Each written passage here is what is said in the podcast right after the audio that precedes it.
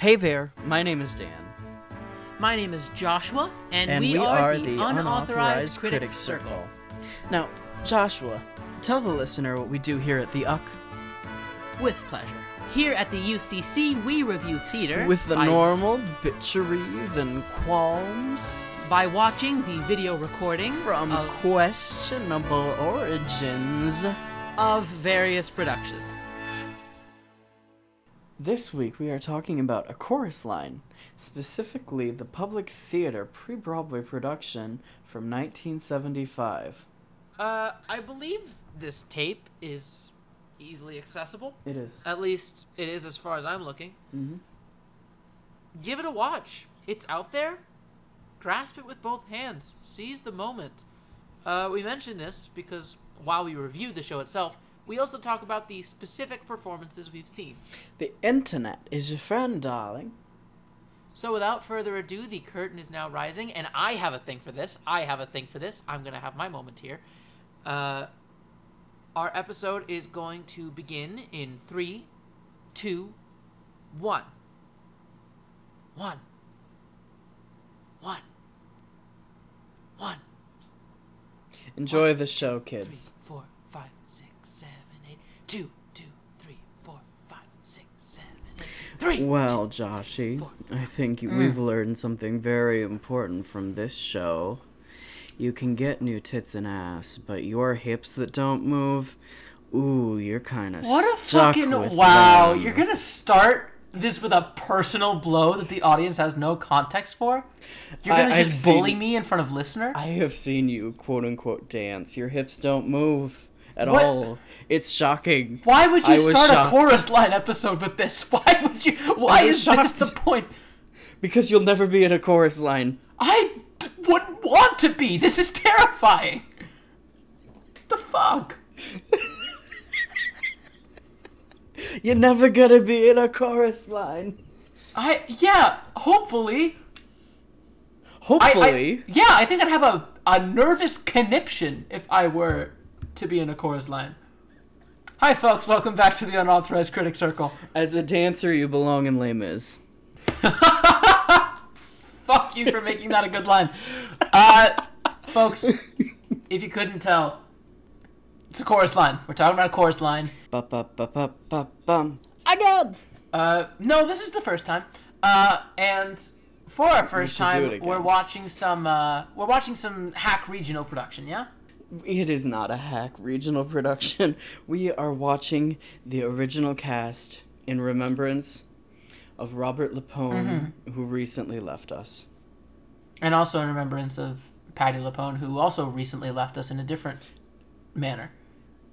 Yeah, um, She left, like she, Oh. she, she left us, but she didn't. that remains to be seen. Well, I mean, the truth is she'll never leave us, but still. Um, Uh, uh, let's be honest about Patti LuPone. She said she was retiring during war paint. She doesn't always keep her promise, but she does keep her distance. fuck.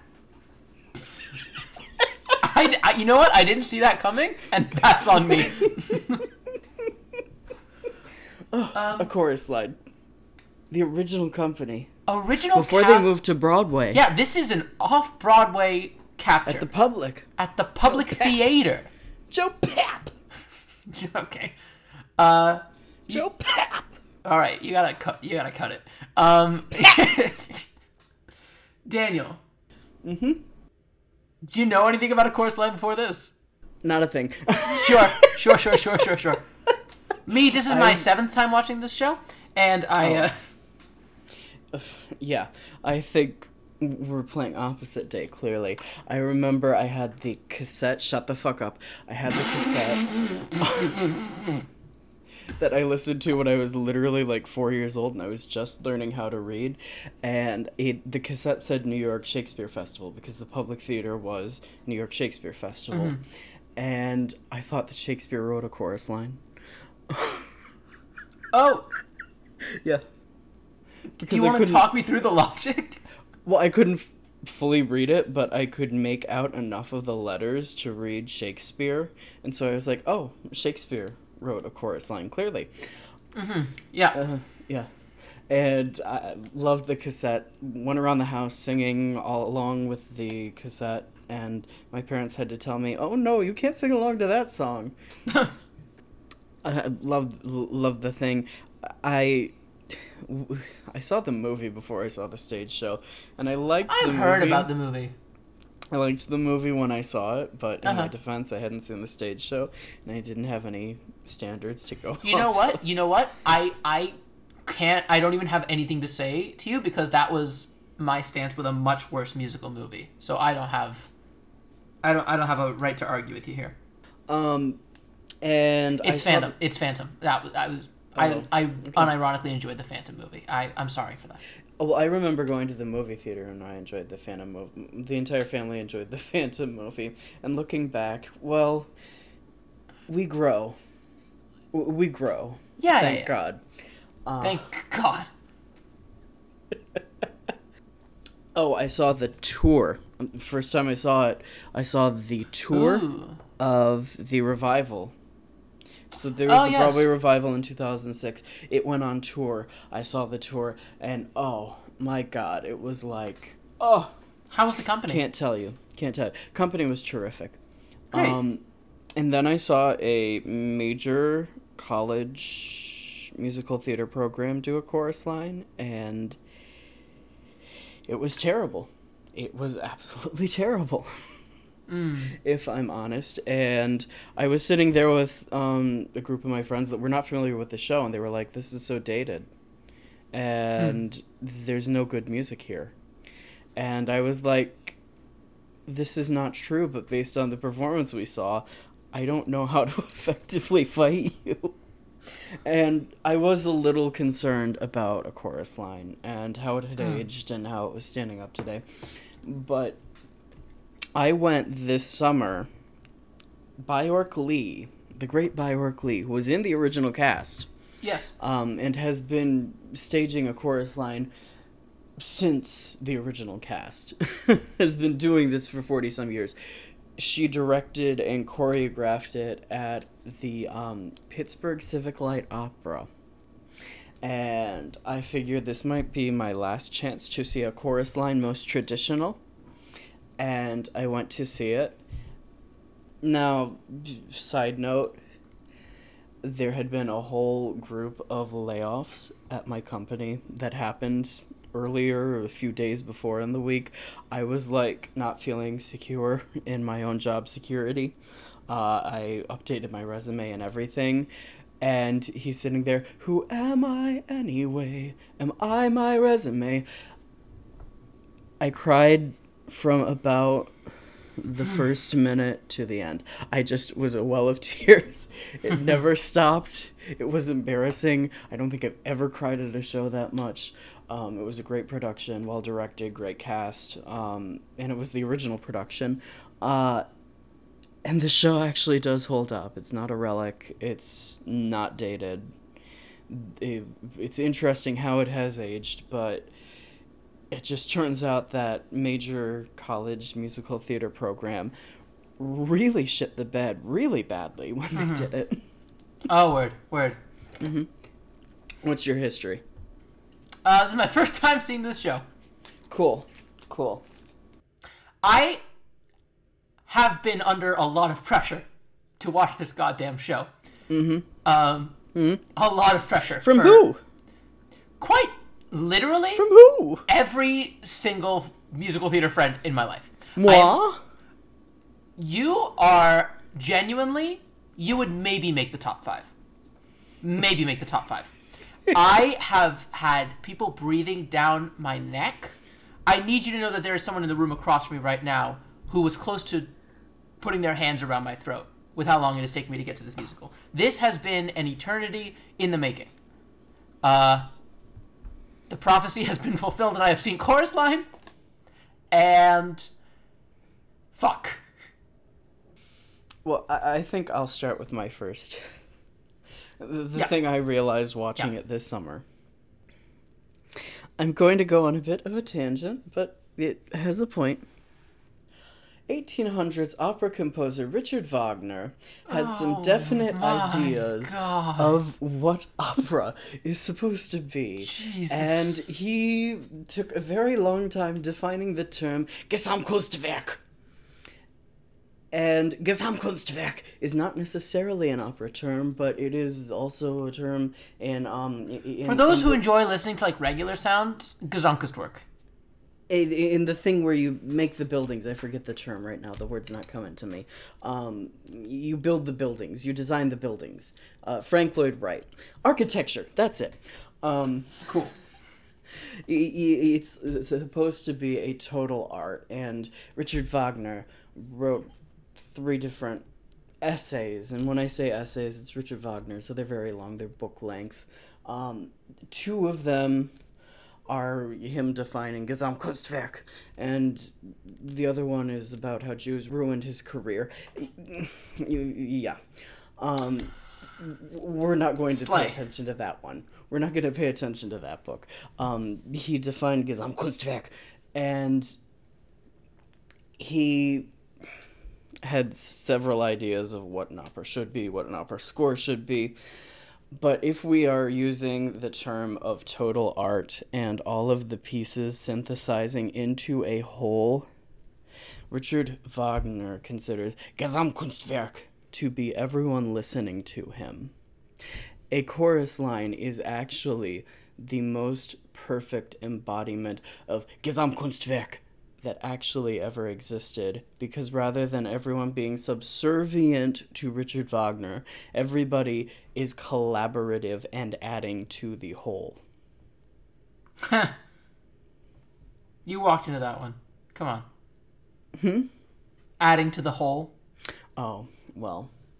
It is. It, it- it's always weird when you see a piece of theater that feels like it is translating an aspect of life or a feeling or something that just feels so innate and so natural and so comprehensive uh, in such just you know a one-to-one way on the stage. But so much of a chorus line and especially the like very very beginning of this show it, it, it it feels like the pinnacle of that method of storytelling. There's something about the way that it is able to keep this pace keep this pace that is objectively you know a, a high-paced entertaining theatrical experience but still make it feel like no one is jumping from point A in time to point B in time. The fact that everyone is flowing naturally in sync at the same time, everyone is experiencing the same time at the same place. The, the way that everybody is experiencing this audition as the audience is seeing it mm-hmm. Is so effective at blurring the line between you, the audience, and them, the performers, and the notion of like, you know, you, the people sitting in this theater, and the fictional art happening in front of you. That when theatricality does start to ramp up in the show, when the show starts becoming, you know, more and more a piece of theater and starts verging a little bit less from the realism, the effect is that it starts to feel like magic is real. You know what I mean? Mm-hmm. Because if these people on stage are living real life as they've proven to us from the very beginning of this show, if real life can be this stylized and this beautiful, and if the way these people feel can be translated visually to what we see and we can step inside their minds and go, yes, I've also felt this way, then real life's got to be fucking magic. It is interesting. You talked about um, mix of audience and performer. I didn't go into the many books I've read about Michael Bennett and a chorus line, but I have read many books. I believe it was Ken Mandelbaum that pointed out you, the audience, become Zach. You are Uh-huh. out Yeah, there yes. w- watching each of these performers. You're seeing them perform, you're seeing them dance, you're figuring out who you would cast, and that's part of the drama of the show. You are implicated in the storytelling. Yes. Uh, and then, as far as feeling like it's really happening, a chorus line is the most successful attempt, and I think one of the only attempts at honest to God documentary theater. That's also something I, w- I was. Or hoping to talk- documentary hoping to talk musical. Yes, theater. please. Mm-hmm. Yes, let's let's let's talk about that. Well, to briefly go over it, because I'm sure, I'm sure people know some of the story. They had a series of tape sessions. Um, Rachael Lily Rosenbloom, and don't you ever forget it, closed um, in previews. It had a number of um, dancers that ended up being in a chorus line. And Michon Peacock and Tony Stevens, both of whom ended up not being in a chorus line, decided they were going to have a group of people come take a class and just discuss what it was like to be a dancer. And they were thinking they would start a communist cult not a communist collective but they would start an Oh. artistic collective of a company of dancers that would produce and write and create for themselves. Mm-hmm. At the same time donna mckechnie was trying to convince michael bennett to leave America, go start a farm in New Zealand because land in New Zealand was very cheap. They would take all of their dancer friends and they would start an artists' commune in New Zealand. There was a change in the air. There was a thing in the ether that dancers were getting screwed over and we need to look out and protect ourselves and create something completely ourselves. So Michael Bennett comes in. They have the thing. He didn't move to New Zealand. Spoiler alert. Um I, I I couldn't tell. I was on the edge of my seat. I was like, Yeah. shit. is this going to end in a commune? okay. they had the interview session and they all sat around and they talked about their lives. And that became the show. Wait, so is this like a verbatim thing for the most part? There are sections that are absolutely verbatim. Now, what isn't verbatim is your story didn't always remain your story. Donna McKechnie's story ended up in five different characters. Ah, So that would change. She's one of the at the ballet girls. She, uh, Indian chief, and he'd say, Maggie, do you want to dance? That's Donna McKechnie. oh sure. Uh, so it was um, split up that way. So a lot of the show is verbatim. The Paul monologue specifically was verbatim, verbatim. No fucking way. The only thing that changed there, they cut a couple phrases. Wow. Uh, yeah, they cut a word here, they cut a word there, but that was verbatim, verbatim. And the show was developed in the workshop process, which was not a thing at the time. And a workshop is when you basically put a show into rehearsals before it's finished. Or that's what it was supposed to have been, so you can try things out without knowing whether or not it's going to work, for lack of a better term Yeah. and you can try and you can experiment and you can follow a, an idea down the path for a week and realize it doesn't work but that's okay because we don't open on broadway in four weeks you know Right. Yeah. um, so during the workshop process michael bennett was staging numbers before there was a score uh, you know, you go here, you go here. What would you say if this happened? What would you say if this happened? He had writers come in, and as they were writing, they'd go up to the performers and say, So, this is the situation. How would you respond? Great. And they'd go off and they'd turn that into something, and they realigned so we had actual characters that were more clear to follow through. Um, and specifically, I think Ed Kleban really asked them a lot of questions when he was writing the lyrics.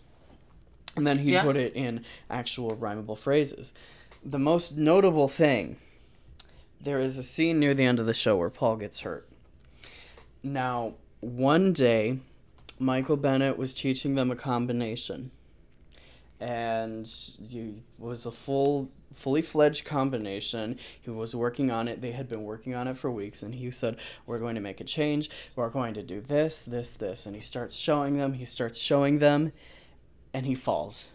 And he mm-hmm. grabs his knee and he mm. starts screaming. Like screaming. And all of the sudden chaos broke loose. Baayork Lee, who had worked with him on several shows, is in the corner crying. Donna McKechnie is saying, This is the doctor we have to call, someone get the phone. Kelly Bishop is running to get her Valium. And this goes on for three or four minutes, and he's really hurt. He's down there, and he is screaming his head off. And about three or four minutes go by. They are absolutely apoplectic because they were working for a $100 a week. They had given up jobs to continue this workshop for a $100 a week. They thought everything was over. I mean, this was the world ending. Michael Bennett getting hurt because it was the end of the show. Mm-hmm. Three or four minutes go by. He jumps up, puts a huge smile on his face, looks around, and he says, This is a scene in the show. Everyone remember what you did. You're going to do that in the show. They were fucking livid with him. They were livid. They all started screaming at him. They- I'm that's how Not even a little bit surprised to hear that. Not even a little bit surprised. Yeah, that's how things developed. That's how this show came to be.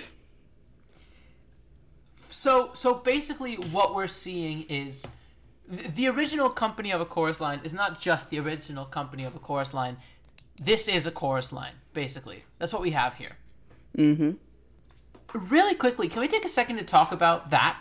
The fact that we have the original chorus line? Just a second. Um, sure.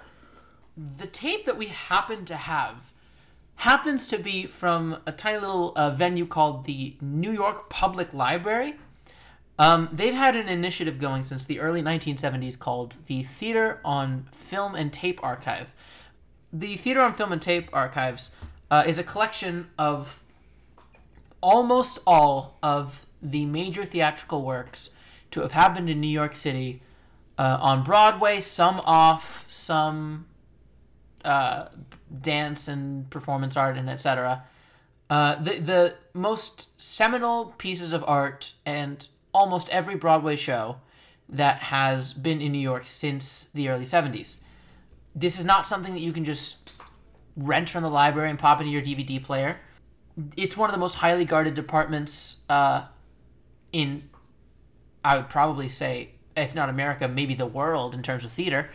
You have to be a researcher of a certain level of qualification, quote unquote, uh, and you have to go to the New York Public Library in New York City by the Lincoln Center, book an appointment, ask them to queue up a tape, sit in a very old room with a very musty TV, and pop on your headphones as they play the tape for you. Um, it's like manually operated. There's someone in a different room operating them remotely. You never touch the disc, you never see the disc. And basically, that's the way to be able to step back into theatrical history. We we shouldn't have this. We shouldn't have this. Oh, but this leaked somehow, and we don't know how. We have no idea how. Several years back, and it spread like wildfire. And I mean, of course, it would because it's Obviously. such a legendary thing. The original cast of a chorus line. it's, a one of these seminal line. moments in commercial theater. Yeah, the, uh, the fact that this exists is absolutely jaw dropping. Uh, and with The fact that, that it leaked is jaw dropping. Yeah. Well, yeah, absolutely. The fact that it is in our hands Mm-hmm. is absurd, and so let's relish in it. Uh, there's not a we can't do this department by department. I know we said that with the last episode, but this is that's not it's not even like possible here, is it? No, well, I said it's the most perfect realization of Gesamtkunstwerk that's ever existed. And so, with that, let's talk about what makes this singular unit of cohesion such a brilliant piece of theater. Like, why is this in the annals of musical theater history? Annals. Annals, Dan. Oh, Trying to make sure you didn't mishear. but, but don't you think it could be the other one? D- Daniel. No. I'd like No. to think they had fun. Down. Down. I'd like spraying water at you from over here. Uh, where to start with a chorus line? Um, how does it make you feel? Oh, I mean, last time I saw it, I said I cried the entire time. I cried the entire fucking time. Why is that? What is it that t- gets at the heart? Okay, for the first thing, and this isn't even related to my personal situation, although that played into it. Started at the beginning, and they're running through the audition sequence, and I'm looking around the stage, and my eye was immediately drawn to Cassie. And Cassie hmm. was barely doing the combination when they were supposed to practice it, and then it came time to do it in front of the cast.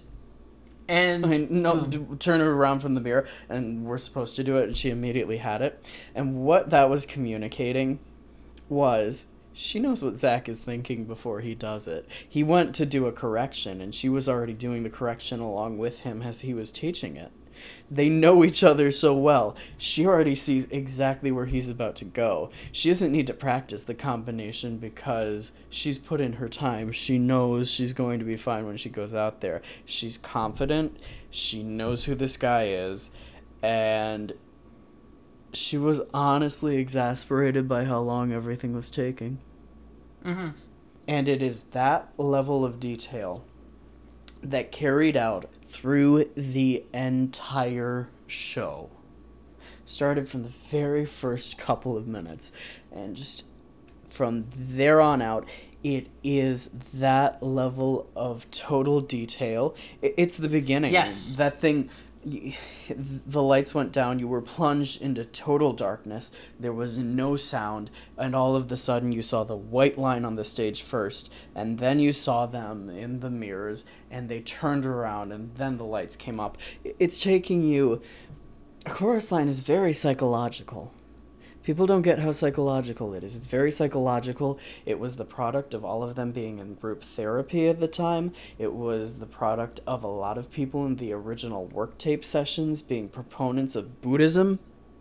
These were hippies that were growing up, or were kids in the hippie movement, and were growing up. It is a period of the 70s meism psychologically that was happening and it's a very psychological production he puts you in the headspace of this is reality but this is my reality join me on my page Mm-hmm.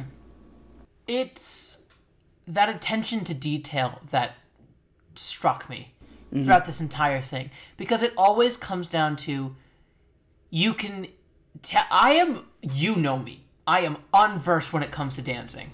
Connie is doing the tap sequence and she goes, I, I, I tapping's not my strong suit. And you watch the thing and she does all the steps and you there's just no no le- strong suit yeah it's it's her arms don't move. uh-huh Her arms barely move, and her face is stoic.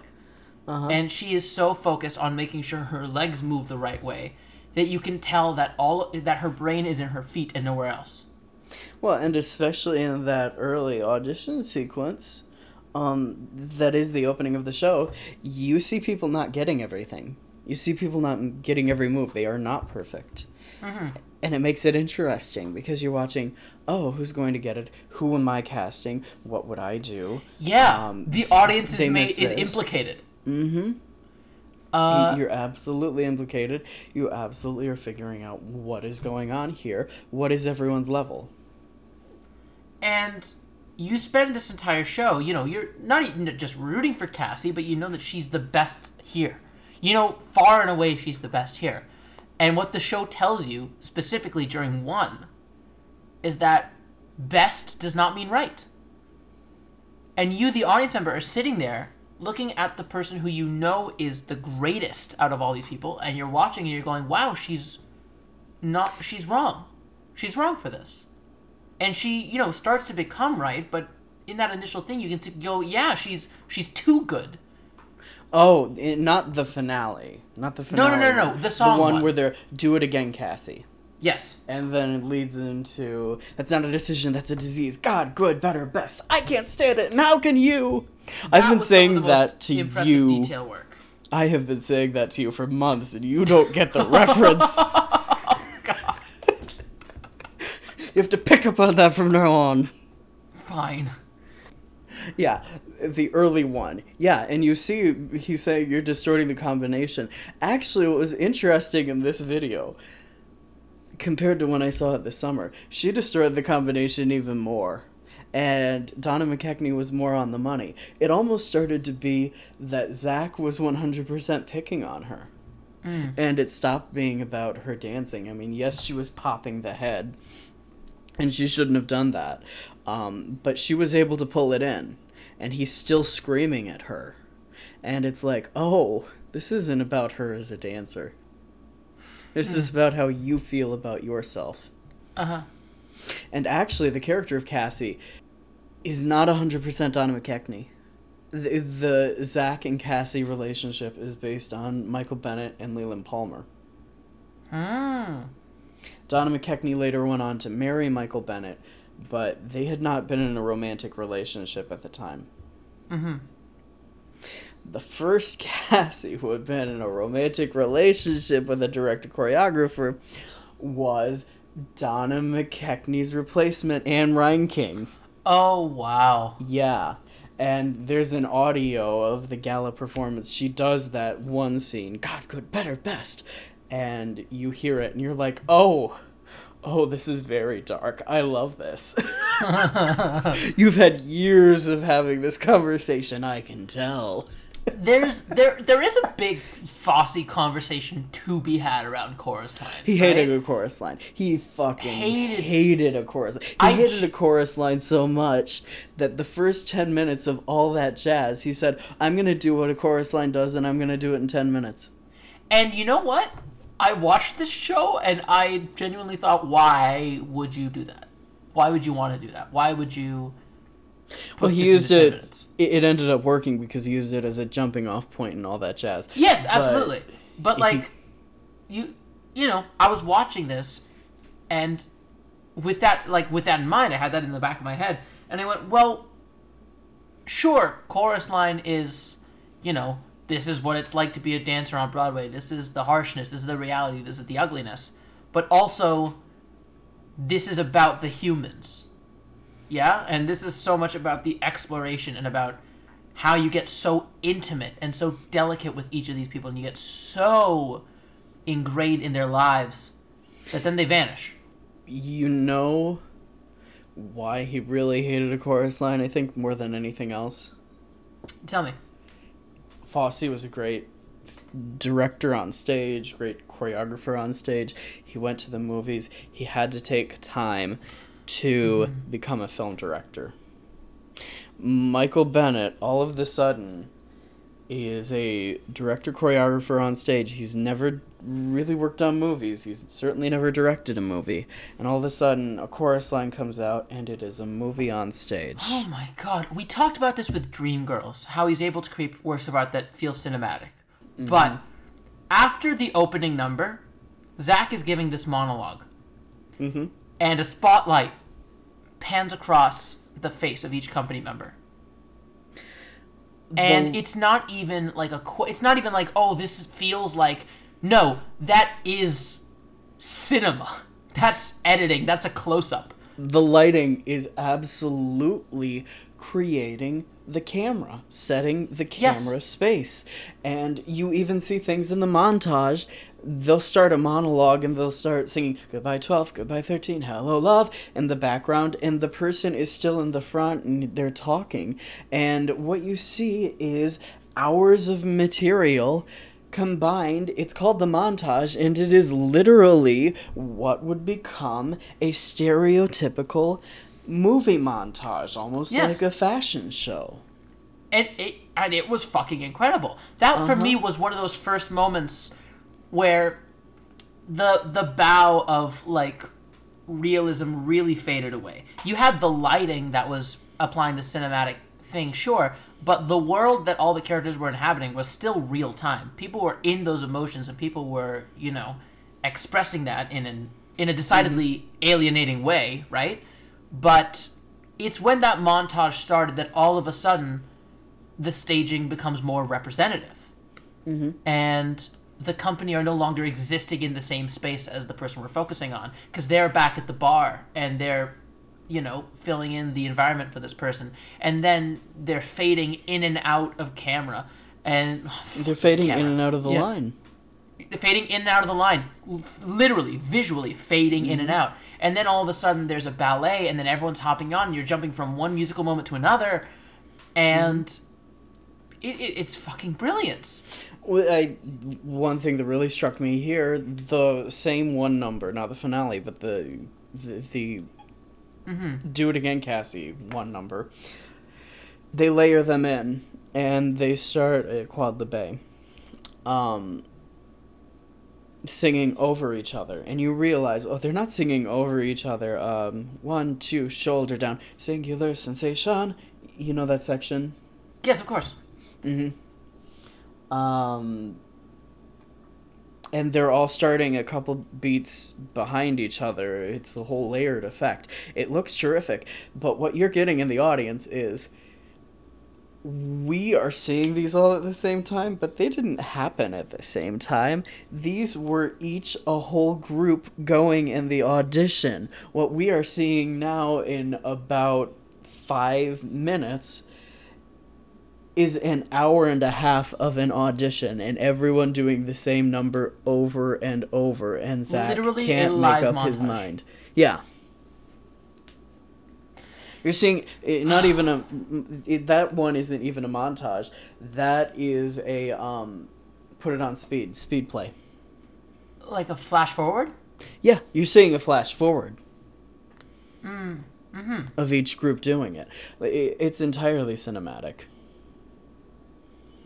Hmm. Yeah, and also that that's what it is too. To that point of theatrical momentum, I always tether on to Hadestown as an example of theatrical momentum.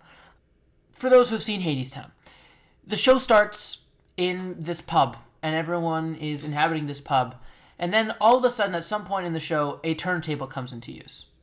The sh- the the the stage starts to move, and there's a turntable and starts spinning around. And then all of a sudden, the stage caves in on itself. There's a lift, and it's going downwards. And then all of a sudden, it rises above.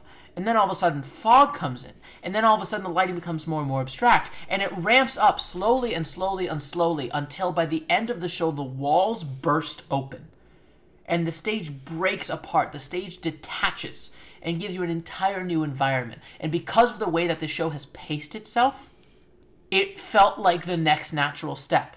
It felt like this organic growth into this world, taking you from this bar to hell. And that kind of theatrical momentum is something that excites me so much in musical theater. And it is something that, like, is due to a chorus line. Like I have to imagine that the chor- a chorus line was the revolutionary step in advancing that kind of momentum. Yeah, because the way that this develops, the way that this flows, you know, from the beginning of the show to the montage to then this overlapping segment and then crashing back to reality with the busting of the leg. Um A chorus line is the single industry shatterer yeah. possibly in the history of Broadway, and we will get to why later on. I want to cover that later. Um, Sure. So remind me to get back to it. Sounds good. But- Um, what do you real really quickly? I guess this is a little bit of a depart. I guess like a little bit of a category discussion, but I'd like to spend a second talking about the score. A lot of people kind of dismissed it when it opened because the score. Um, there aren't many standalone numbers. It, it appears. It disappears. It- that song and what do I say? What do I say? Da da da da da. I, I don't even know the lyrics. Yes. It's not on any cast album. I think it might be on the Is revival cast album. It wasn't on the original. Um, because it's all dialogue interspersed with the song. Gesamtkunstwerk. Yeah. Yeah, it, the- the score is so well integrated into the show that a lot of people didn't notice the score. I it's a phenomenal score. Mm-hmm. Music and lyrics. It's very tuneful. Mm-hmm. It's very exuberant, and it's so passionate. I genuinely don't have anything better than I could say about it than to say that this congeals. That this score congeals excellently into this book, into this staging, into these performers. musical theater uses music in such a way that the music becomes a natural extension of the character's conversation, of their dialogue, of their expression. But this is something else. This feels more than just like, you know, a mental truth or a dramatic truth. Everything here feels like it is of an emotional truth. And it feels like what we are seeing and what we are hearing is exactly what these characters are feeling and exactly what this is to these characters. This is how these characters are experiencing this thing in real time. Mhm. Sorry, I had to clear my throat there for a second. Uh, Dan, Mm-hmm. what did you make of? Uh, yeah, sorry, I just got a bug in my. I, I don't know what it was. I just feel like it was messing up my. I don't know. Anyway, uh, what do- what do you make of the score? Oh, oh, y- y- you're talking about th- the way you sound different. We never sit down and record these over multiple sessions. What are you talking about? How outrageous! Oh gosh, did I sound Why different? would you accuse? Oh, sorry.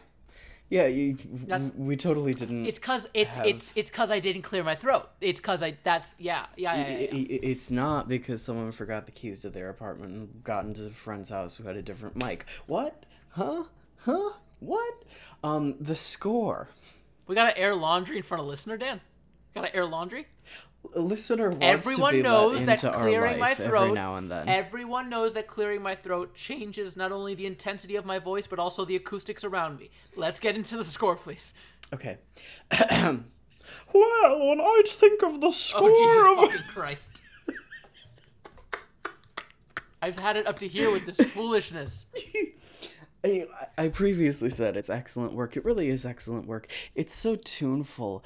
Um, but it's contemporary. You know, you, you think of some scores of the se- of, of late 60s, 70s.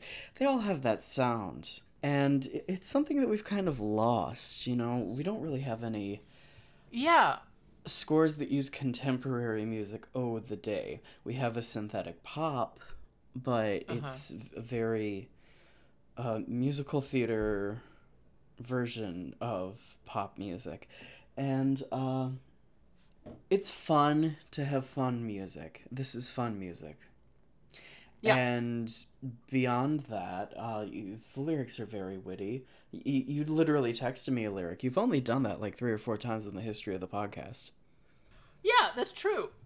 It was uh, really just a like a fantastic thing. One of those things that just you know catches your ear. I'm terrific at a dance. Guys are coming in their pants. That's musical theater. That is musical theater. Yeah, felt I thought uh, I thought that might have been a cut line from uh, "Lovely Ladies," but uh, no. no. Why would no, it be cut from Lovely Ladies when Les Mis came after a chorus line? So overall, the score uh, is Uh, certainly of. Mm, mm, mm, what's up? You, am I off base saying, like, what is your definition of time? So the score for a chorus line is really one. Of... It's catchy without sacrificing the emotional integrity of the character.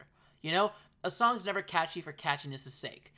It's able to do both. It's able to communicate Well- its story and its environment. Mm. There was some disagreement over what I did for love. And a couple Huh. of people wanted it cut from the show. And Marvin Hamlisch said, I gotta have a hit here. This is a hit. I know it's a hit. I will say that was the one that felt the most in that vein. And truthfully, for the longest time, outside of the context of a chorus line, I never understood what the hell this song could possibly have been doing in a chorus line. Watching it now for the first time, I found it remarkably touching. Yeah, it, yeah and it's a great song. It's just a great It's a- song. It is a great song, and it's like. I think the song for sure works as well, completely devoid of context. mm-hmm. but within the context it is not like it's not just some pop song it is if you had to stop dancing today what would you do kiss today goodbye that like sweet touching sentiment just just kiss today goodbye Mhm. the departure it's Well, th- this is. You mentioned the whole uh, "kiss today, goodbye." That's it. That's the end. Um, and this is more of a book note. Mm. What kind of structure do you think a chorus line takes? Structure? Mhm. Um, I guess hero's journey maybe. No, but how is everything organized? I'm not. I don't understand what you're getting at. What I'm getting at is that the show is organized to show a life cycle. You start Sure. at the beginning of the show. I'm watching Cisco Pit a Pat. Youngest age at the ballet. Hello 12, hello 13. They're growing up. Huh. Cassie comes along. That's someone who is completely in, um, who has had a career and is in a different point in her life, has lived some kind of a life. There's the whole Cassie and Zach fight scene, and then what? What would you do if you had to stop dancing? That's after the career's over. Yeah. It follows through line from beginning to end the cycle of a dancer's life. Holy fuck. Uh huh. In order. Did not clock that. Mm-hmm. Fuck. Mm hmm. It's a different kind of writing challenge to write that book and it was nicholas dante and james kirkwood neil simon contributed a couple lines they had a hell of a job editing because the original tape sessions were like 12 hours long Hmm.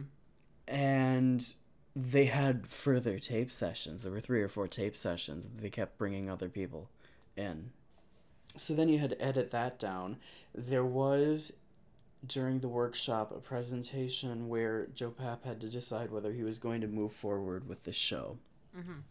that lasted something like four and a half hours Oh. lasted four and a half hours and the story was that everybody had a paul monologue and um Mm.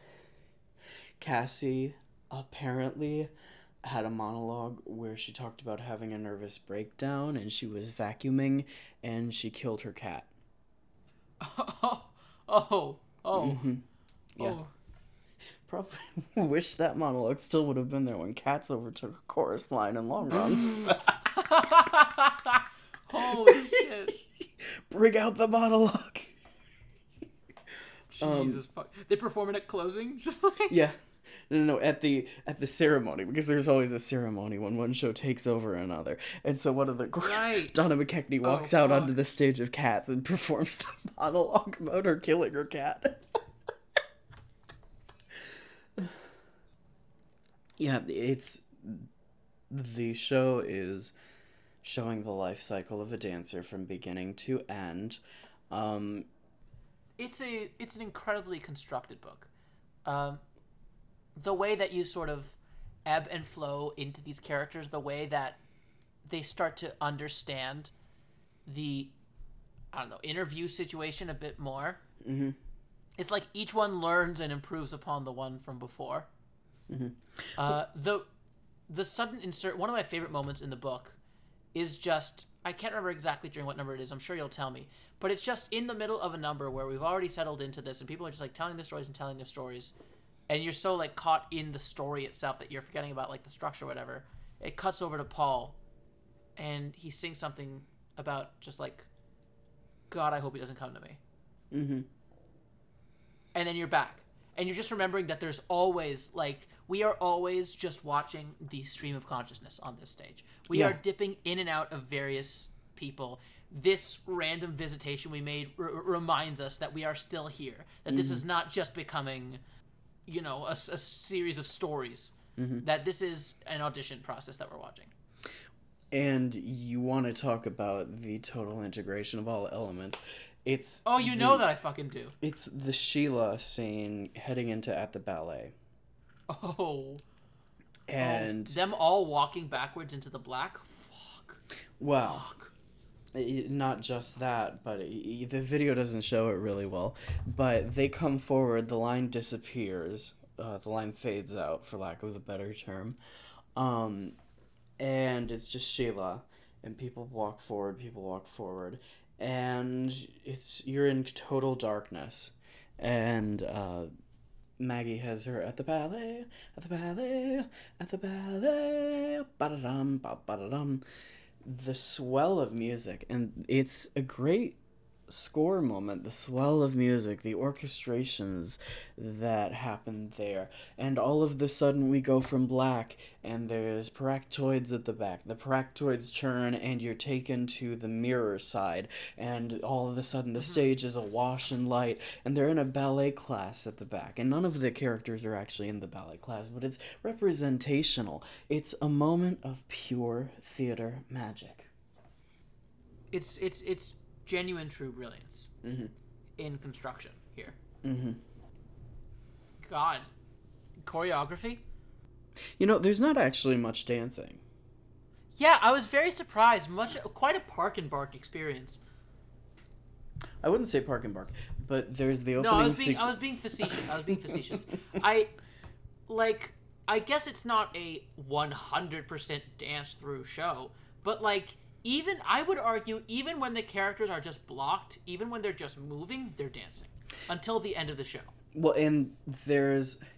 Uh, please take this message to mother from me. It's my favorite score moment in this show. Just such a beautiful Oh, that's where they're all placed around the stage, right? It's in the middle of the montage. They're all placed around the middle of the stage, and you just look at how he arranges people and what moves he has them frozen in. And he's completely taken you to a surrealist uh, painting of. You know, they all have similar emotions here, but you're able to see clearly what each version of that emotion is. And this is also, when I said I had friends that didn't like it, and they're classical music people, they didn't understand yeah this single line isn't necessarily the most thought out line musically but you're not looking at this single line of this single song. You're taking this piece you're taking this interjection you're taking this line you're taking this gesture you're taking this movement and it adds up to create a whole character and gives you just enough kernels that you have an entire living breathing person in front of you a fully formed human being. And that's what's so beautiful Darling, I can tell you now, your father went through life with an open fly. Okay, that line alone, musically, not the most interesting, but that's not the point. You look at the total whole throughout the entire show. yeah, it's about the story. It's not about the individual elements here. Yeah. Uh, it's all in service of the story. Mm-hmm. You know it's almost it almost feels like selfless in a way right? Because it's there's not a part of the show that specifically tries to call attention to a certain part of the show or a certain aspect of its presentation. It is all so devoted to the most excellent presentation of an entire work of art possible. Mm-hmm. and that it's it's thrilling to see and it makes absolute clear sense why this is one of the pieces of musical theater of all time. Uh, god do you remember when a long run meant that it was of a excelling sense of quality?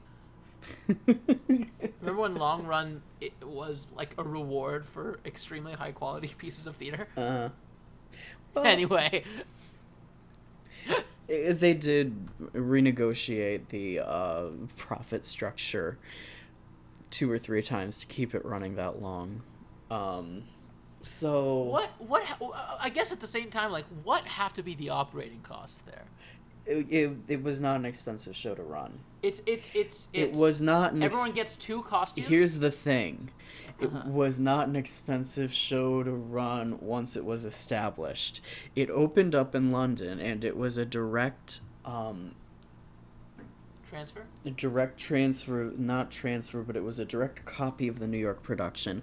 And when Remounting. it, when it opened, it was the same exact production to we have the exact same measurements in everything. Everything is exactly as it is in New York. I'll get back to this later. When it opened in London, it was the most expensive musical that had ever opened in London. Fucking. Huh? Let's get into it now. Let's get into it now then. Um a chorus line is the single most influential from an industry perspective piece of theater that has ever been on Broadway because they created the workshop process. You will not find a musical that is produced today that didn't have some kind of workshop or lab. Lab is a new term, and we won't get into the specifics there, but everything is now workshopped. Michael Bennett literally created the workshop process himself. Um, God, that's some fucking revolution.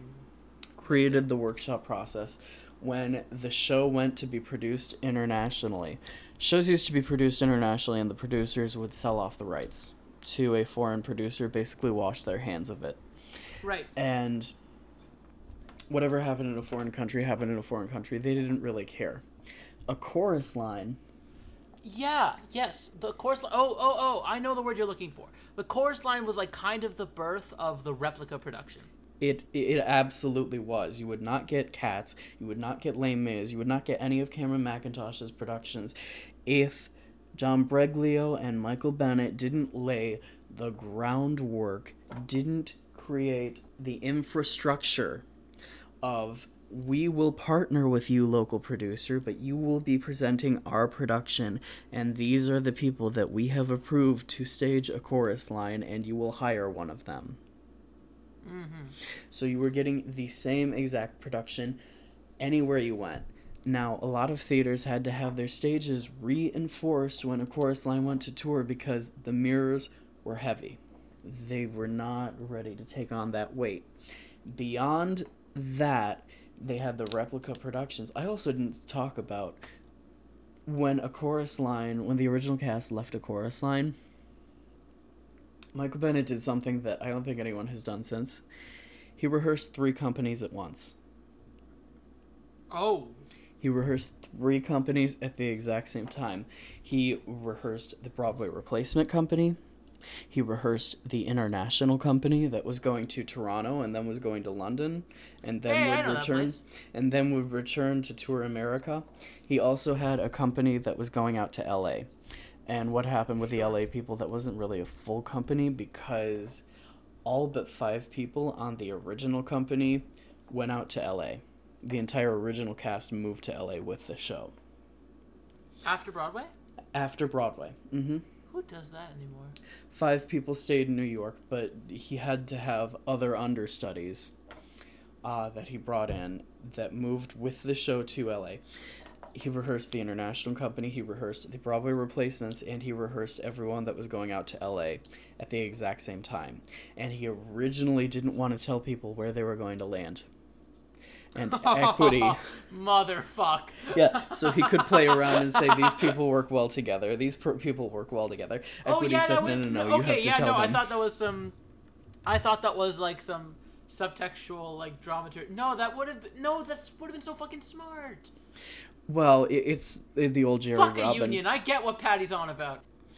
This is the old thing that Jerry Robbins did. Jerry Robbins would be in rehearsal of a show. He'd have a dance solo, and you didn't do exactly what he wanted on the day that he wanted it. So he'd have someone else come in and do your part. And so it was a constant competition, and this is why psychologically it broke so many dancers down. The same thing happened on a chorus line because it was a workshop production and nothing was written. You started comparing yourself to everyone else and i didn't get anything good written. I didn't get this i didn't get that i didn't get this i didn't get that. Um, and he wanted to continue the thing with the three companies um, but equity said no you have to tell them where they're going to be working before they go into rehearsals beyond the fact that replica productions rehearsing multiple companies workshops this is also the first broadway show ever to use a computer. Where? The lighting,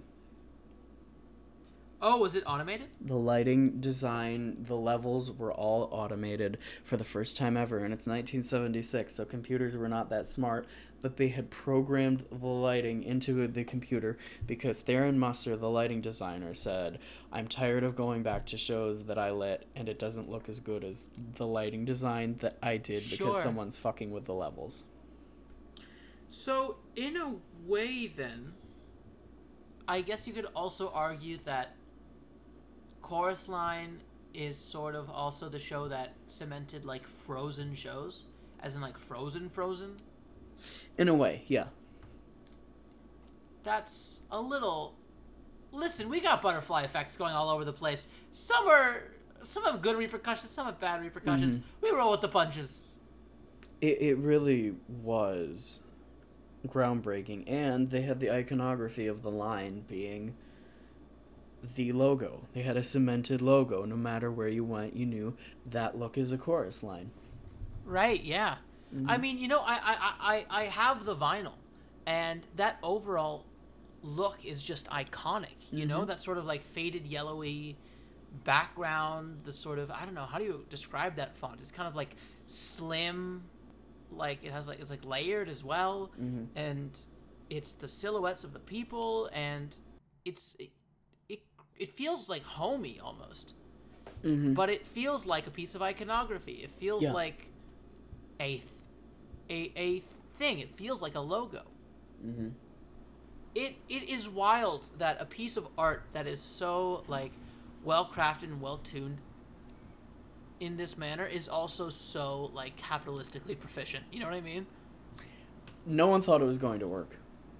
I I guess I understand why in concept. They realized at the first couple of off Broadway performances, it worked. They didn't think it was going to move to Broadway well because they said it's going to be too insidery, it's going to be too downtown. Well, move to Broadway. And then, well, it won't work in LA because it's completely East Coast New York show. It worked in LA. Well, it won't work in London. It worked in London. I i the list goes on. Every single step of the way, they said, I don't think they're going to get the references. This won't work. It does because at the core it's about a group of human beings. It's about emotions every person has experienced and it is about experiences every person has had. Saying that just now made me want to whip out the vinyl, which I've never really, really looked at in my life, and I'm now realizing has like the original print inside of it. Uh, and I'm gonna really quickly just read a tiny little blurb from here that I like a lot. Um, one always feels constrained talking about something as good as a chorus line. Easy words like triumph, masterpiece are shabby press agentry, and one cannot substitute that for the real feeling of joy that is felt while sitting in a theater and finally experiencing complete satisfaction. Goddard Lieberson. And he is correct. It is Yeah, he's fucking right, eh? complete satisfaction. Yeah. Uh, Stephen Schwartz talks in interviews about he went to a chorus line at the public. It's called a chorus line. And immediately you think, well, they're going to be in a line doing kicks. And what happens? You don't get that for the entire show. You finally get to one, the finale. Michael Bennett Yeah. brings the group together. Okay, now they're going to kick. They go away. He brings the group back together. Now they're going to kick. No, they're running in a circle. He they go away. He brings the group together a third time. Th- th- They don't kick and they go off to other places. Finally, the fourth time, they bring them together. They start kicking and he said I was in the audience screaming, "They're kicking! They're kicking! They're kicking!" And it's the image you expect when you walk into the show, but somehow he's given you blue balls enough that when you finally get to them actually in the line doing the fan kicks, it's genius. It's genius. And and they kick and as they start to kick, the lights come down. Yes, yeah. They've they've they've you've you've landed. You've landed and the journey's done. Well, You've got it is- what you were yeah. It's the climax. It's you you've climaxed and roll around and go to bed. a, a lot of people say that it's a very cruel ending, and it is. I don't. It is I guess logistically cruel. because you've spent the entire show learning how these people are individuals and they all come out in the same costumes doing the nondescript dance and you can't really tell them apart Yep. that's the entire point of the show and yeah, isn't that just fucking what it is? Isn't that what it is? and when it comes time for them to all come out and take a bow they don't they don't they kick the curtain slowly descends as they are kicking into oblivion, kicking into kicking into the next decade, you know, kicking into eternity. The curtain comes down, the orchestra continues playing, the house lights go up and they stop playing.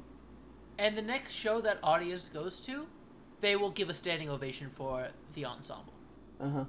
Because they're standing there and they're going, fuck, those, yeah, no, that's, that, yeah.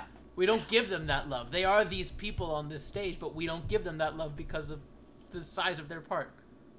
We don't give them that love but it, it is cruel because they aren't recognized they've spent the last two hours being recognized as individuals they don't get recognized as individuals they don't even get a proper bow they Yes. just kick into oblivion Yes.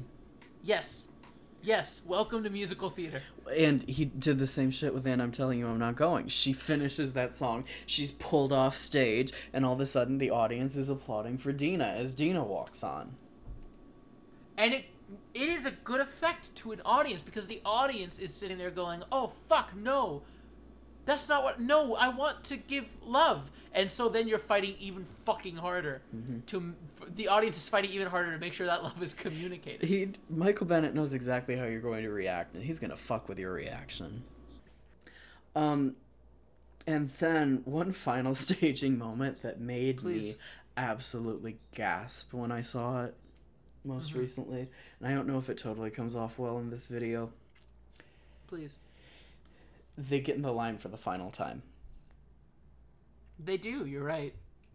right before they find out if they're going to get it. Mm-hmm. Now, when Stephen Oh. Sondheim originally envisioned the number "Who's That Woman," he went to Michael Bennett and he said they're all going to be Yes. dancing, and there's going to be one missing person, and she's going to have a ghost, but she's not going to be there, and that's because she's dead. And Michael Bennett said it's not going to work because they're going to be doing a dance number, and everyone's going to think they fucked up.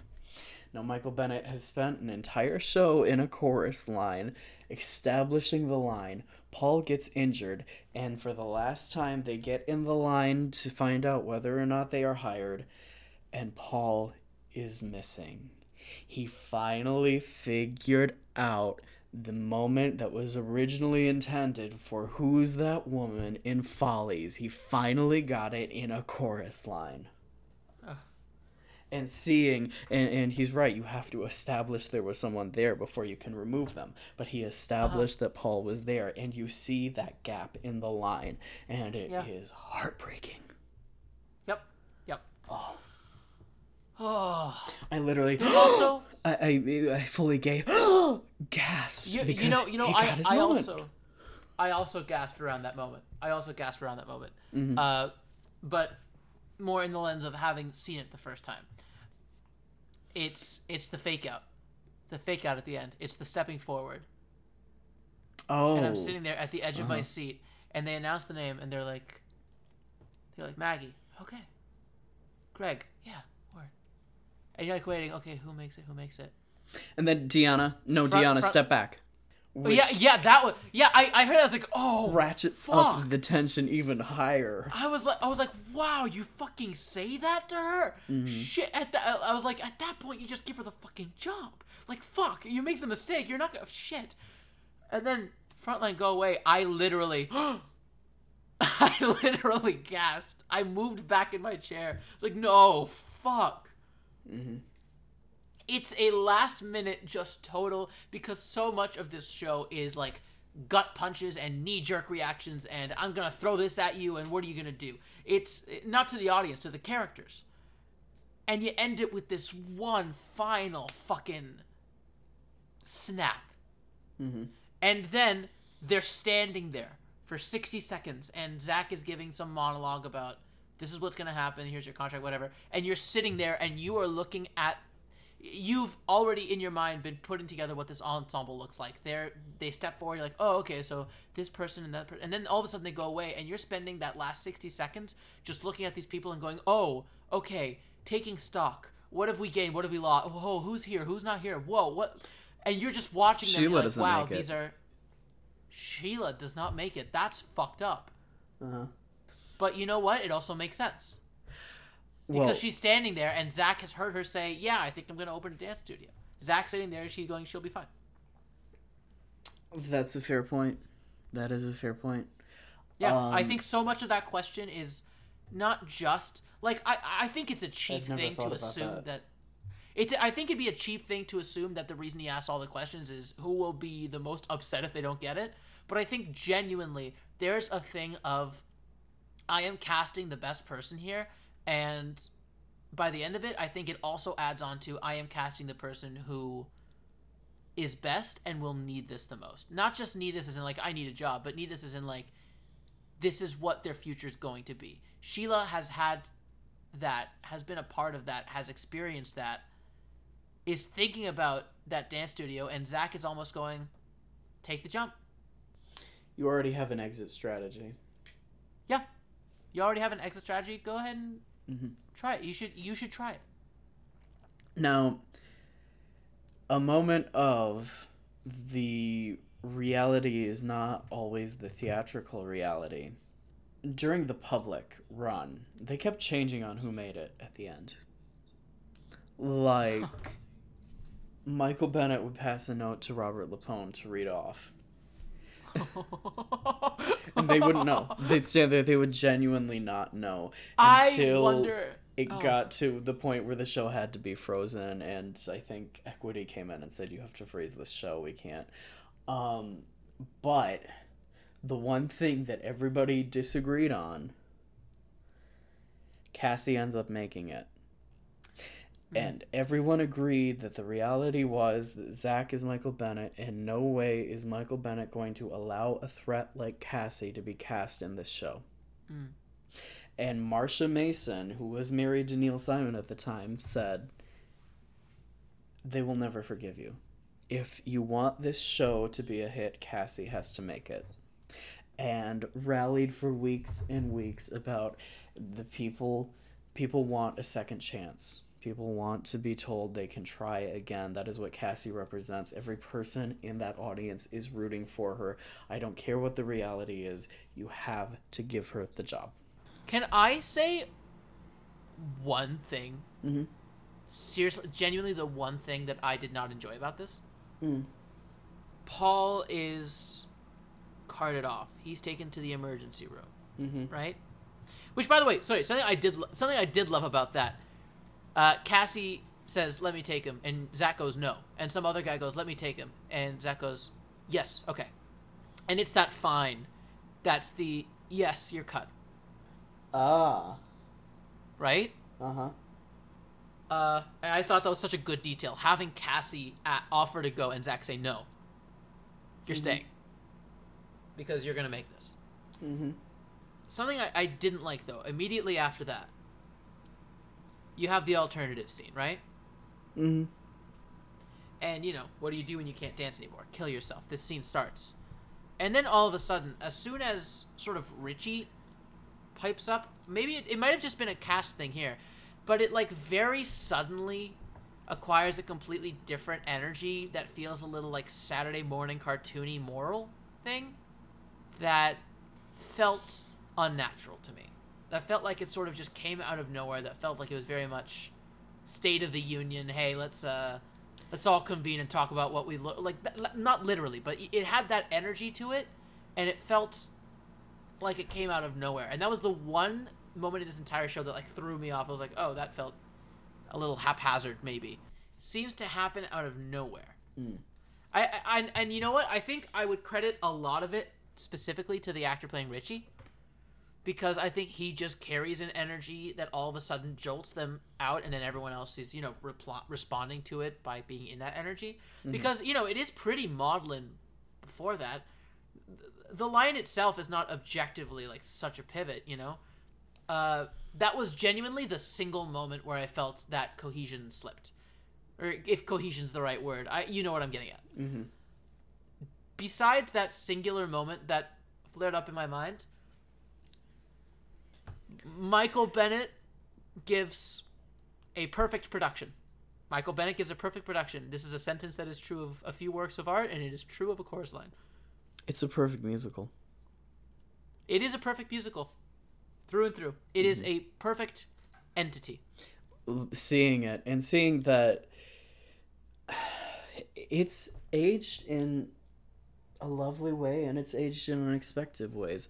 The Paul monologue. Uh huh. There's a line in there about I we'd go to the movies. I'd have to sit down in front because I didn't have glasses. I wear contacts now, and men used to come sit next to me and play with me. Mm-hmm. That got no reaction here, and I think that's accurate for most of the run of the show. This, when I just saw it this summer, he said men used to come down in front and play with me. There was literally God. a large gasp from the entire audience because now we are aware of gay people, that gay people can be sexually abused and they didn't choose this just because they're gay. I mean, Uh-huh. i it's we have changed and we are now reacting to the show in different ways. But It- it- the yeah. material is strong Yeah, enough fuck. that it's still eliciting a clear response. The show is firmly set in 1975. Oh, yeah. Every production Yeah. of the show is set in 1975.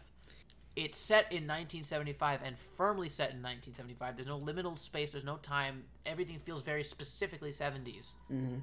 And the show itself is timeless. Mm-hmm. Still, the show itself is completely timeless because it is not about the circumstance. It's not about the environment. It is about nothing outside the walls of this room. Mm-hmm. It is about the walls of this room, and the walls of this room is in audition rooms. And guess what? Audition rooms still exist. The dynamic, the tension, the fear, that's still here, and that's what makes the show so exciting, so intimidating. That this is still, we, yeah. It's interesting you say audition room though, because that's a change. Aud- They wouldn't have Yeah. said audition room because they auditioned in a Broadway theater. They always auditioned in a Broadway theater. You go to a rehearsal studio. yeah. The chorus, Get to the cast, you say? the chorus. Mm-hmm. Now, you'll find it interesting to know it's not a happy show to stay in.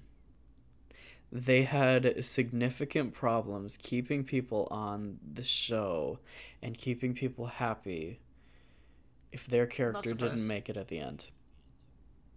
Yeah, yeah, because you're just singing in the wings. No, no, no. I mean the end, the final cut. Here are the Oh, eight people that oh, got oh, it, shit. and the rest of you didn't get it.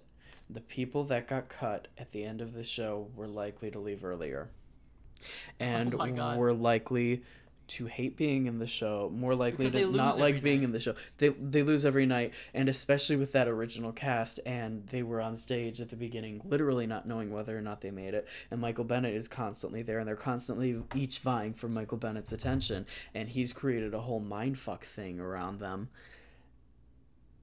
The tension was real. The tension was absolutely real, and if you did not make it at the end, it was a hard show because everything you're there telling your life story and especially that original Yes. cast you are there literally telling your life story but it's also not completely your life story you have bits of donna mckechnie you have bits of Baayork Lee, you have bits of candy brown who was not in the original cast and was a great so you don't get the dancer. ability to you, you don't get the ability to just be you you are a Mm-hmm. character except that character is you becomes you Mm-hmm. That character is you, that character becomes you, but that character is not completely you. And so then at the end of the show, when you are rejected, that's not just the character being rejected, that is you being rejected. no and you have like enough detachment to be able to go like there's enough of this that is artificial that i'm applying to a character that's whatever but by the end of this two hour show when you have told so many of your own stories to a broadway audience you feel like you at the end of the night you feel like you They all got resentful of Donna McKechnie. really They all got resentful of Donna McKechnie because they had showed up to those original tape sessions to create a collective where everybody was on the same level. And all and of a sudden, when it came playing the star when it came Tony time, Donna McKechnie was not in the featured category. The rest of them were in. Donna was the lead. No one else was was um designated a leading actor in a chorus line. Donna was designated a leading actor, and the show has to petition you up into that category. They only did it for Donna.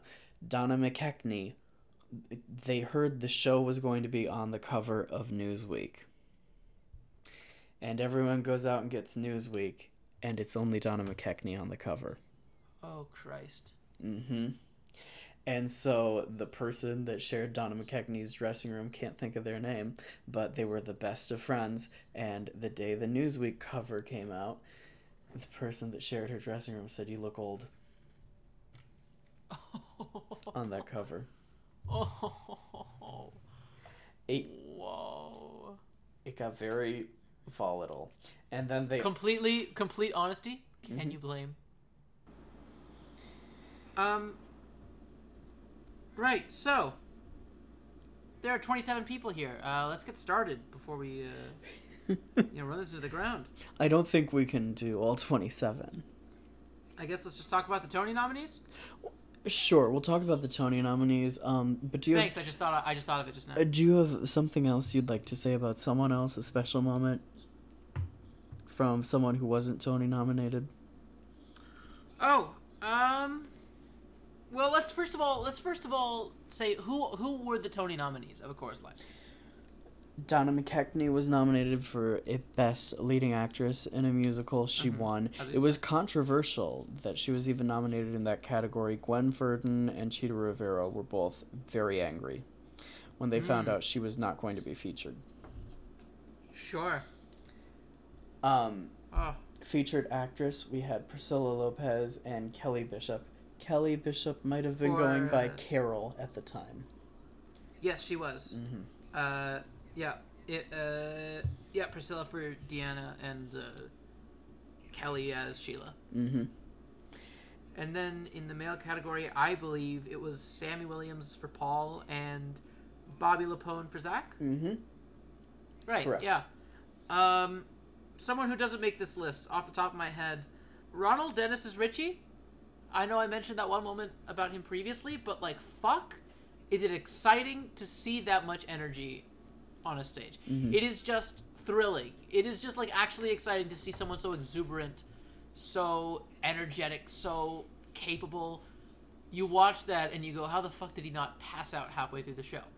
Uh, it's a remarkable feat. There's he's the one who does the batshit leap at the beginning, right? Mm-hmm. Yep. I, I, I guffawed. I guffawed, Daniel. uh, from that moment, I was like, oh, that fucking guy. Anyway, uh, that's my guy. Do you have uh, Do you have anyone you'd like to send up? Um, I'd like to mention Kay Cole as Maggie. Um, Maggie oh yeah. is Oh yeah. Typically the one role where she's allowed to not be so much of a dancer because we need a vocalist. um, and she gets cut anyway, so at the ballet, I don't think anyone has ever sang that as good as Kay Cole ever. that was it. Fucking clear as a bell. Uh huh. Clear as a bell. and uh, belted. I mean, you hear th- there are compilations of people doing that moment, and it just it's some people It's not. get It doesn't. Yeah. some people flip into head voice, some people get nasal. It, it's just she is exactly what that moment needs, and she also has the big moment that I love. Please take this message to mother from me. Just terrific. She, She is. sounds fucking incredible. Mm-hmm. Let's get to the Okay. cast. The Yeah, let's do it. Let's do Yeah. it. Let's do it. Was Donna the only one to win among the bunch? Uh, no, no. Donna won. Kelly Bishop won, and Sammy Williams won. Cool. Okay, so let's start with the nominees then. Okay. Uh, Priscilla Lopez as Diana. She's perfect. She sings like a dream. Um, she has again the perfect voice for that Marvin Hamlisch music. You hear her singing "What I Did for Love," and it, it, it really seems like it was made for her. Um, you, you- she's just so charming. She's so charming. The fact that the person who sings Nothing is the same person who sings What I Did for Love Uh huh. is dazzling to me. because that's like a full range. That is that is present two contrasting numbers. Went from audition. I Like, felt what that is. nothing and to this is the emotional core of the entire show. Yeah. to what I did for love. Mm-hmm. It, it, it, it feels like she is emerging as an angel at the end of this show. Like she is emerging as like the omniscient, omnipresent voice. Uh huh. Fuck. Just She's terrific. it's it's it's gorgeous. It's touching. Mm-hmm. Emotional. It's just fuck. Fuck. and how lucky we are that she's still out there working. I mean, she was in the in the heights. Yeah. She was Yeah, just in the right, skin of yes. her teeth. She's stayed current and she stayed working. She won in the end. Um. Bobby LuPone, rec- recently departed. Robert LuPone. Nominated that year. The same year, I think this is the only time this has ever happened. In the support, in the featured actress in a musical category, Patti LuPone was nominated for Robber Bridegroom. I think it's the only year that oh. two performers, a brother and sister, were nominated in the same year. I had never even clocked that. Yeah, word. God, he, he he is on. He is visible for less than twenty percent of the show, and he's still like the beating heart of this. Mm-hmm. He is always looming. He goes to the back of the house, and all of a sudden the audience is watching from his eyes, Mm-hmm.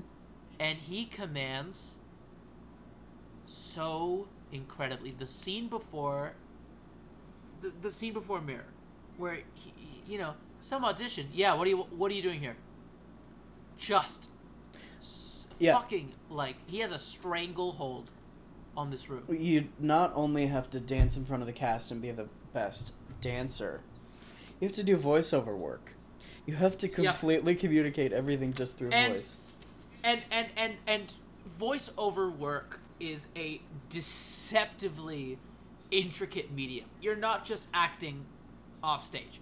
You are it is a different kind of intonation. You have to communicate a facial expression with your with your throat. Mm-hmm.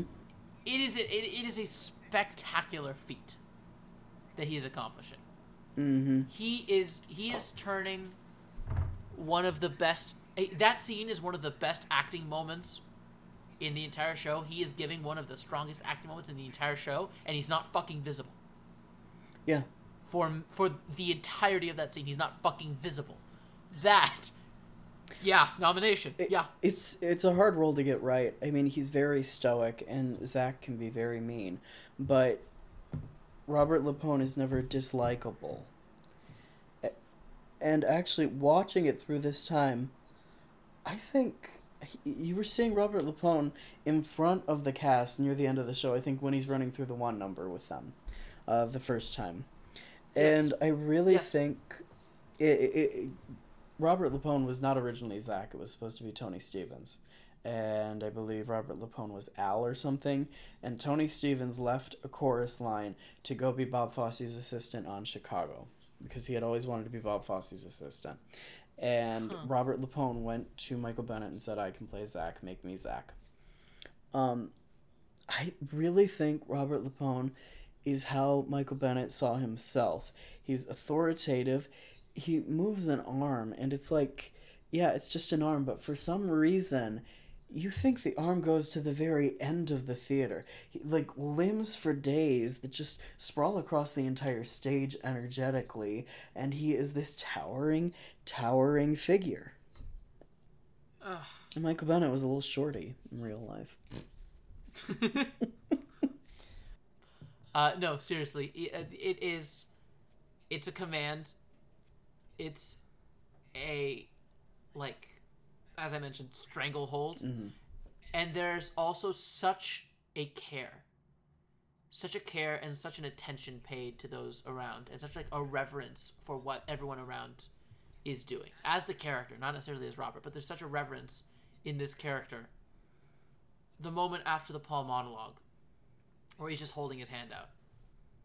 That is like guidance. That is a teacher. That is a mentor. That is a guardian. Mm-hmm. That is a parent. It's a terrific performance. And Robert LuPone went on to found the MCC Theater that have produced some wonderful, wonderful shows, some Pulitzer Prize winners. Um, Uh-huh. And it is a very sad loss. The the art he made and the art he established and the systems he established for art to continue in are a fantastic testament to the weight of this man in in today's commercial theater. Mm-hmm. All right. And Let's go on to the winners, eh? mm-hmm. Uh, let's go to Sammy Williams Let's do it. as Paul. Yeah. Um, have you ever seen a monologue get an ovation? Yes, I have. When was that? An ovation this long? No. Well, oh yeah, yeah, yeah, yeah. I you get sometimes you give a monologue and you get some claps. You give it like a five minute monologue, and then people will like cheer on the monologue. Sure, Mm-hmm. but this is they're clapping for this like they clapped for the numbers. Yeah. This was a moment of equal weight to the music in the mirror. The process of cutting down the show was the Paul monologue is the emotional core of the show. We can't have anything that jeopardizes th- people focusing on Paul and people focusing on that monologue. Something you texted me while we were watching this is you miss music in the mirror, you miss the Paul monologue, you miss the show. Mm-hmm. That's what this show boils down to in its in, in its entirety. I would also throw in what I did for love.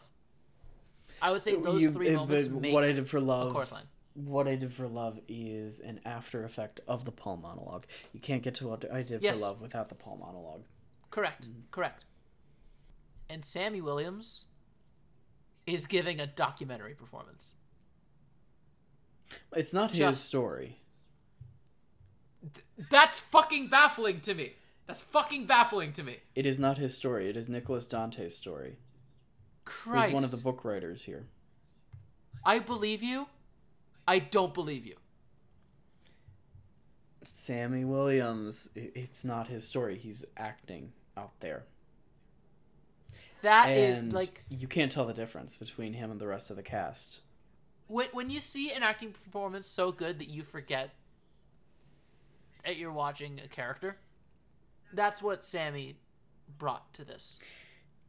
Obviously, beyond this monologue, it's a very well-rounded performance. You know, he has the first real like spotlight solo moment in the show. Of course, you know, there's I really need this job and you know, there's that. But, you know, who am I anyway? What really struck me this time, Paul walks back on his stage. He has the bag on, and he said, um, you know, I went to the movie theater, and the entire time he's, do we really have to do this? Do we really have to do this? Um, he said the line about men used to come to the front and play with me, and he kind of challenged Zach and said, "Do you want to still hear the rest of this?" Uh huh. Zach said, "Yeah, go on." Uh, some something along the lines. Yeah, I, go I on. I remember this, yeah. Mm-hmm. Yep. He puts down the bag. He puts down the bag, and it is not something that I've ever noticed before.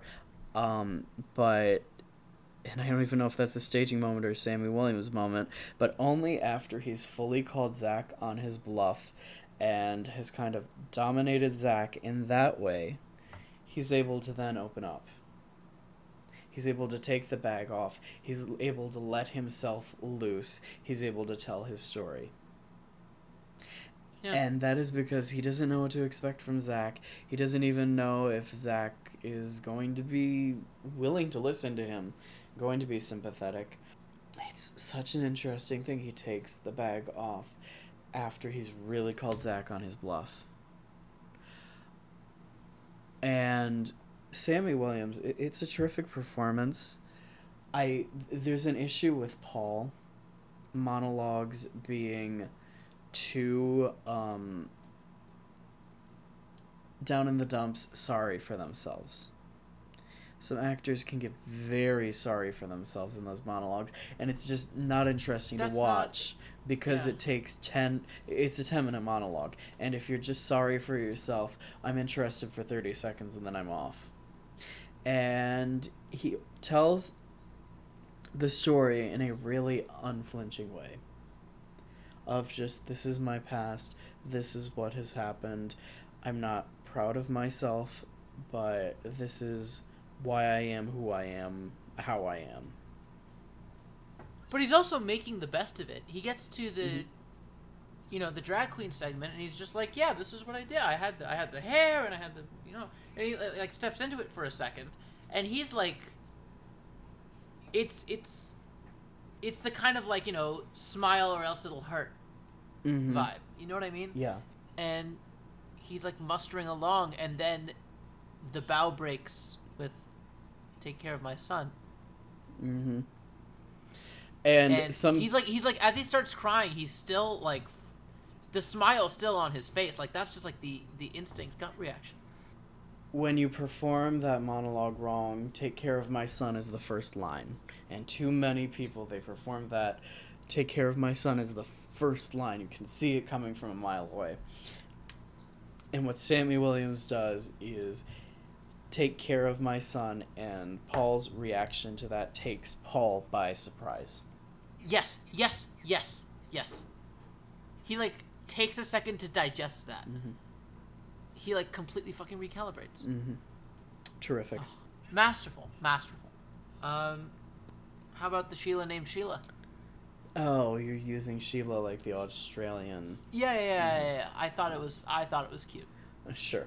We have Kelly or Carol Bishop as Sheila. And she's got the audience around her finger. I oh, mean, Oh, yeah. I've Oh, yeah. never seen someone just sock a line over. A, Paul falls, and someone says, "You know, did anyone have a Valium?" They're not even finished with that statement. Yeah, I got it, and she's. Is that okay to give him? I've had three today, honey. It's not gonna do anything.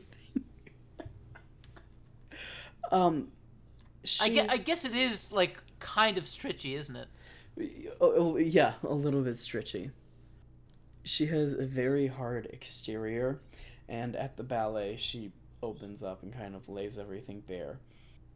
I, she just lands the lines perfectly. She gets the biggest laughs. She earns the biggest laughs. And you know exactly who she is from the second she steps on stage. And it's that's her first line. I knew the combination when I was in the front. yeah yes mm-hmm.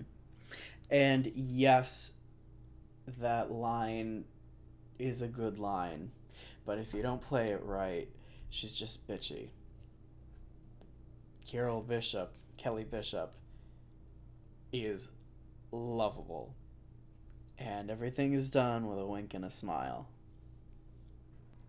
It and, and and it's also like she will never be second banana. She will never let someone else have the last word, you know?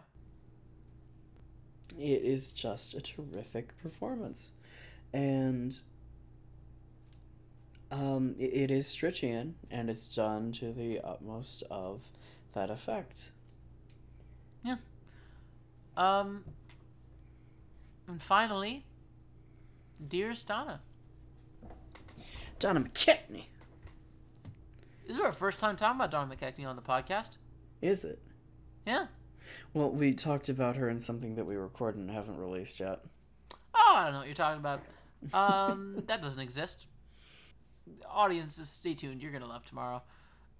Donna McKechnie, uh, is a star. There's genuinely nothing else to say about it. She's a star, and she's giving you a star performance, and she's presenting star quality, and a star level of quality. And you watch it, and you go, I am watching a legend. It is a legendary presence. It's a legendary encapsulation. It is just. She is the air. I can't think of a role that is as much of just an outright showcase for a performer without being a star vehicle. Yeah. As Cassie is for Donna McKechnie. And I mean, it's so much of a star vehicle that no one else was even able to come close to what she did. There are a few soprano moments. Listen to your mother, those stadium movie people who got there because they're special. Um, all of the replacement Cassies, pretty much everybody who's played that role since, takes it an octave down. Wait, you tell me Ann Reinking didn't Yeah, hit me up with the fifth octave? yeah. well, Ann Reinking, they said. Um, She took it two octaves down. Yeah, she took it two octaves down. She was one of the only people who didn't really have to audition for a chorus line in the history of the show. Michael Bennett said, I want you, but I don't know if you can sing it, and we need to figure out what key Music in the Mirror would end up being and if it's going to work. and they took it down like a fifth. um, they can't, they don't necessarily, aren't necessarily able to sing the soprano line. The one piece of the show that does change is Music in the Mirror they would tweak the number to each of the Cassies. And Because it has to be a showcase. Hmm it has to be a showcase, and everyone said no one fully got that number to work. The level Donna McKechnie got that number to work, and she talked about the number, and it was it, we're watching it out here, and it's interesting to watch and she's doing a million things but she talked about oh in this section she's taunting zach in this section she's sh- she had an acting moment for each move pretty much Fucking astounding. so it's not just a piece of It- dance it's an a all piece of encapsulating acting. thing. Mm-hmm. Well, and the moment that you really go, oh fuck, I, I think this is the best Donna McKechnie has ever sounded vocally. She's crying, like actually crying, sobbing. And I, what I really don't want to do is teach people what I should be doing. God, I'm a dancer, and she belts it out and belts it out better than you're expecting Donna McKechnie to be able to belt. And you're like, it, it, it really knocks you back in your seat, and she hasn't even begun dancing yet. It's it's it, it it's such a spectacular quality in her in her because you have the sort of like I want to protect herness that Gwen Verdon had. You had that sort of like, you know, that wanting to help, that wanting to support, that wanting to nurture. But while she also has sort of like one's, I guess, clear headedness and that sort of strongness, she has such a like saccharineness and such like a sweetness and such an honesty and such like a purity to her. It, it, it's literally it, it, it's like the the woman in musical theater you want to protect most that that you want to hold that you want to just like shield. She so easily is able to instill an empathy in an audience and just you know have you yearning for her. Mm-hmm. It's really magical. She is an unstoppable fount of energy. Yeah. So, I oh, honestly, the, the cast is terrific. It's a perfect show. It's a perfect cast for this It's show. a perfect company. Mhm. Um, Phone rings door. No. Uh, and I guess that just leaves us leaves us to talk about this video. Uh huh. It's a pro shot. It's from the New York But- Public Library. It's from Theater on Film and Tape. But not in Um, the sense that you're thinking. So, there are, I believe, two cameras. There might be a third one, and it goes back and forth between, which is nice. But it's Mhm. black and white, and it's blurry. It's a little blurry. I, Mhm. a lot definitely feels like uh you know, it definitely feels like it's because of the tape having been worn out to a certain extent. Um, there are some exposure things every now and then. It's like the the frame will get really dark, and then as a result of it, it'll like cut to another angle. That being said, every now and then there is like a, you know, camera person doesn't know to hit that mark, or you're swapping out a bit too late or a bit too early. That being said, Well, they're there. it's really not fucking hard to watch. Yeah, they're there in official in an official capacity. So it's not like the camera is janky and they're moving it around with their hand because the arm's getting tight. No, it's on a tripod. And it's And you know what? decent It's- camera it's- work. Yeah, and and you know what? It's old and it's like a little blurry, yeah, but you can make out the faces. You can like Yeah. Mm-hmm. e- pretty easily make out the faces. You're not like looking at a big wash of white. You're not seeing a body move in sync with Paul's monologue. You're getting to see his face. Mm-hmm. How fucking like like in what planet is that something we get? You know? it's you're not going to get the best view of the lighting design but it gives you an absolute impression as to what the show was why it was great why it matters And more importantly than anything, you get the people that make this show. Mhm. Literally make Yeah. this show. literally hmm Um. we can't grade this video it is not eligible for grading Okay. Okay. Yeah. Okay. Yeah. Sure. it does not fall within any normal purview we cannot grade the video Yeah. Yeah. and a chorus line the show That's ungradable. It. That's just. You don't give that a grade. You put it on a plinth. I, I, I know You put it in the pantheon. You put that on a. You frame it and you put it on the wall. I, it, I knew it was one of my top 10 hypothetical top 10 of all time musicals in the last couple of months it has to be somewhere in the top 5 probably top 3 God damn it! This is maybe edging into my top five.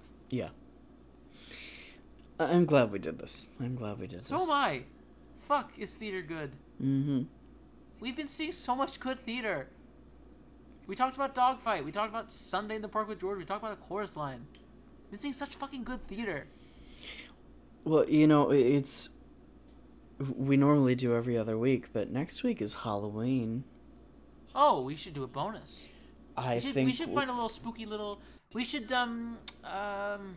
God, what's like a good? What's a great Halloweeny? What's like a great spooky musical? Like a legendary, like a great piece of writing.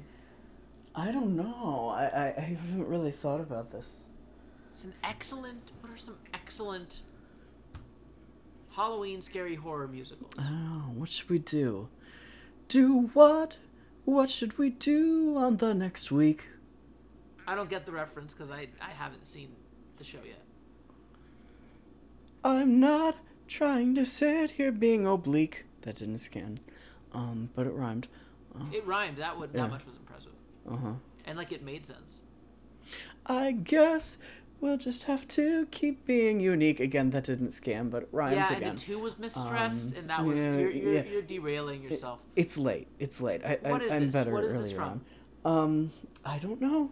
I guess you, you're gonna have to see. But as some say, there's never been a musical like her before.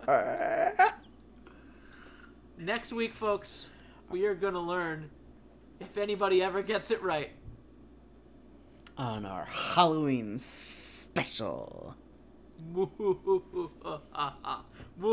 have to do an evil laugh with me, Dan. They're all gonna laugh at you. They're all gonna laugh at you. Jesus fucking Christ! They're all gonna laugh at I, you. I can't. Oy vey. Like, you can't give me anything. You have to insert yourself into. Oh goodness fucking gracious. If you enjoyed the episode, rate us, review us, and subscribe to us on your platform of choice. And if you have any recommendations, questions, or virtual flowers to send our way, email us at unccpodcast at gmail.com. The Unauthorized Critic Circle podcast is unauthorized. The podcast is intended for entertainment and informational purposes only. A chorus line. And all names, pictures, and audio clips are registered trademarks and or copyright of the respective trademark and copyright holders. The Unauthorized Critic Circle cannot help the listener locate or distribute the recordings discussed herein.